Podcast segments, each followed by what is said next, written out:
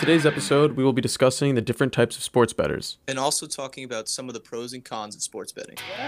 You're listening to Burrow Bets with your hosts, Zack and Marc, This podcast will explain some of the ins and outs of sports betting. as well as our experiences that we've had so far with betting. You'll follow us on our journey and relive the highs and lows of sports betting that we have encountered. We actually have a special guest for this episode. We're going to be interviewing our roommate Benner, who is going to be explaining a form of betting called arbitrage betting. Yeah, he's one of the only people I know who does this type of betting, and has actually been able to rake in some decent cash from it. All right, so before we get to that, let's get into our first topic of the day. So, this is going to be on the different types of sports betters. And Marc, do you want to start us off with this? Yeah, I'll start us off. The first one that comes to mind is the parlay guru. This is someone who can't stay away from parlays. Every bet he places, he has to throw in multiple legs. He plays around with his account to see the potential payouts and asks himself, how does this lose? All right, well, the next one I want to say is the quitter. This is the type of person that at the end of every week, you'll be hearing this guy say, I'm done betting. I'm done. No more betting for me. And then the next week, you'll see him and he's got either a parlay running or a couple bets he's got on the line. So this is just the guy that just can't stay away. That kind of follows along with the loss chaser. This is the person who can't end the day on a loss, so they need to keep betting. This type of person chases their losses into oblivion in order to just to see a little bit of profit at the end of the night. We've all seen this type of guy. This is the stat checker type of better. This is the person who is refreshing their phone constantly in order to stay updated on their bets. We all know the TV can be behind, so they like to stay ahead of the game by refreshing the feed on their phone to be updated. Then we have the guy who can't watch. This is the more superstitious better who believes that if he watches the game, he will have some sort of impact on the game just by watching it. And finally, we have the safe better. This is the type of person who doesn't risk much and sticks to what they believe are guaranteed locks. This person won't see much drastic change to their accounts, but over time, it starts to grow. All right, so that's all we got for the types of betters. We're now going to move into our next segment where we talk about some of the pros and cons of sports betting. Okay, so this segment is more on the educational side, where we weigh the pros and cons of sports betting. We'll start with the pros, then move into the cons. For the pros, one I would say is the biggest pro is the thrill of winning. The joy you get from a big win is something unlike anything you've ever felt. It's like winning the lottery. I would say another pro is just being able to make a meaningless sport so much more interesting. You could take a sport like Australian football, which is something that I've never watched until over the summer, and then I grew to love it because of how intense the game is. But you can take a sport like that, something you have no idea what it is,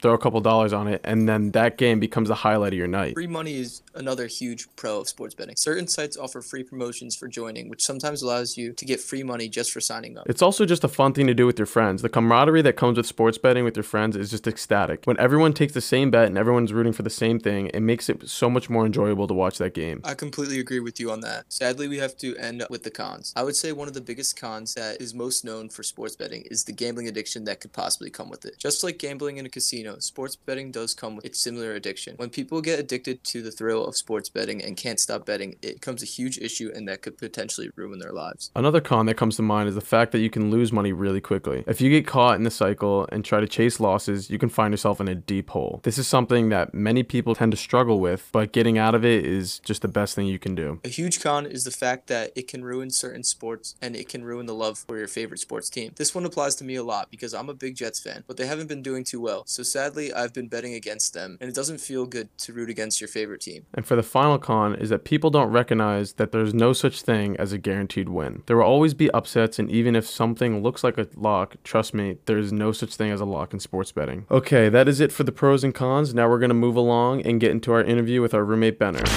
All right, we're here with me and Marc's roommate Benner. He's uh, one of the only people I know that actually does arbitrage betting. And um, I'm just going to give it to him, let him take it away, and start explaining a little bit about arbitrage betting. Thank you guys for having me on the podcast. It's it's an honor. Um, yeah, so I pretty much got into arbitrage betting uh, like a few months after I started, uh, just actually regular uh, sports betting. And pretty much what it is is when you find two different uh, sports books that have like differing odds, such that if you bet on the two sides of the outcome for a game, that you're guaranteed to make profit regardless of what happens. So it's uh, guaranteed money, pretty much. Got you, got you. It's uh, almost like a, a can't lose situation, right? Yeah, yeah. Can't lose situation for sure. And how did you hear about this? Uh, that's a good question. Uh, I first heard about it um, actually on Reddit. Uh, there's like a subreddit for like sports gambling, and uh, when I first got into betting, I kind of looked through there to get some general tips and ideas of what to do, and I heard about people doing that, so I uh, tried to find ways that I could do it, and yeah, that's through Reddit. That's how I found out about it. Are you finding these odds yourselves, or are you finding them on the Reddit page? Um, that's another good question. Usually, it is through Reddit. Um, sometimes I do it myself if there's like an odds boost that I like can see like it's like pretty obvious that it would be able to be arbitraged. And yeah, so if it's an odds boost where it's like clear today, uh, that's usually just something I find. But if it's something a lot more subtle, it's usually from Reddit. Right. What two books do you use when you arbitrage bet? Uh, personally, I uh, use DraftKings and FanDuel uh, because DraftKings usually has like lots of good profit boosts or odd boosts that are good for the arbitrage betting. But uh, like if you really want to get into it, I'm like it's good to have like as many sports books as you can. That way, you have a better chance of finding uh, like the differing odds for the same thing. And did, would you say uh, when you started doing it, like, did you start out putting like a ton of money on both sides, or was it more of like little sums that just kind of gradually turn into something like a snowball effect? Yeah, it's definitely uh, more like a gradual effect. Uh, yeah, usually when you do an arbitrage bet, you only make a very small percentage of like the money that you put in. So if you bet like let's say 50 bucks on both sides of the bet, you're probably only going to make maybe any $5 to $10 something like that. So I started out only putting maybe like 10 $20 on each side and now it's gotten to the point where I can do anywhere between like 50 and 100 on each side. Right. And come out with some sort of uh like decent outcome from that. Yeah, just to yeah, get a slightly higher amount percentage wise. Right. And I remember uh, this also works with spreads, right? Isn't there like a sweet spot when you're doing it with spreads where you have a chance of getting like both sides correct? Yeah, yeah. Um, so if you're lucky enough to find, it's called like a middle opportunity per se. So if like one book, let's say DraftKings has uh, like the Knicks spread at minus two and a half at even odds, and then on FanDuel, uh, the team that they're playing is like plus four and a half at hi- higher than even odds. You could do that and still make a small percentage regardless of the outcome. But if it hits right in that middle right there, you'd win big because both sides would hit. Right. Has that ever happened for you? Have you been lucky enough? I actually have. Once I was very lucky. Uh, uh, I found uh, an arbitrage bet from Reddit, and it was for I think one of the college football uh, bowl games, and uh, I forget the teams, but it was one book. I had it at minus three and a half for the half uh, halftime spread, and the other book had plus four and a half for the other team, and it hit right in the middle. The the yeah, so it ended That's like crazy.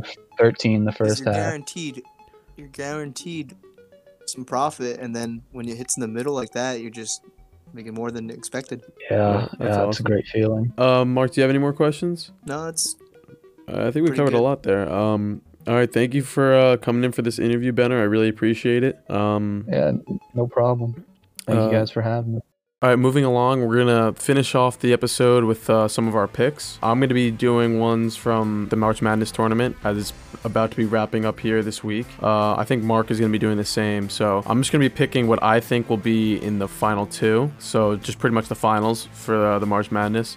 My picks are gonna be I'm gonna put definitely Gonzaga in there, and I'm also gonna be putting them against Baylor. I think those two teams they've been I wouldn't say Baylor as much, but Gonzaga has just been stomping this tournament. Uh, their spreads for like almost every game have been above 10 so it's just um i mean i think they had nine actually like two games ago but they've been off the rails just killing teams marc you can go ahead with your picks yeah, that's a solid pick. I don't see Gonzaga losing a single game. They're actually my, my pick to win it all. Um, i would say the same honestly They're undefeated so far, and I don't see that trend slowing down anytime soon. But I'm going in a different direction for the matchup. I think that Houston actually, the number two seed Houston, beats number one Baylor, and this is because Houston's defense is unstoppable. that's true their, their defense has been killing it i didn't think they were um honestly gonna be even winning the last game they had that one player who seemed to be like injured or hurt uh, a couple games ago. I think it was against Rutgers in the Sweet Six. No, the round 32. I think it was. And so I really didn't see them getting as far as they are right now. But I didn't see Baylor They got getting that far. slow start, but Yeah,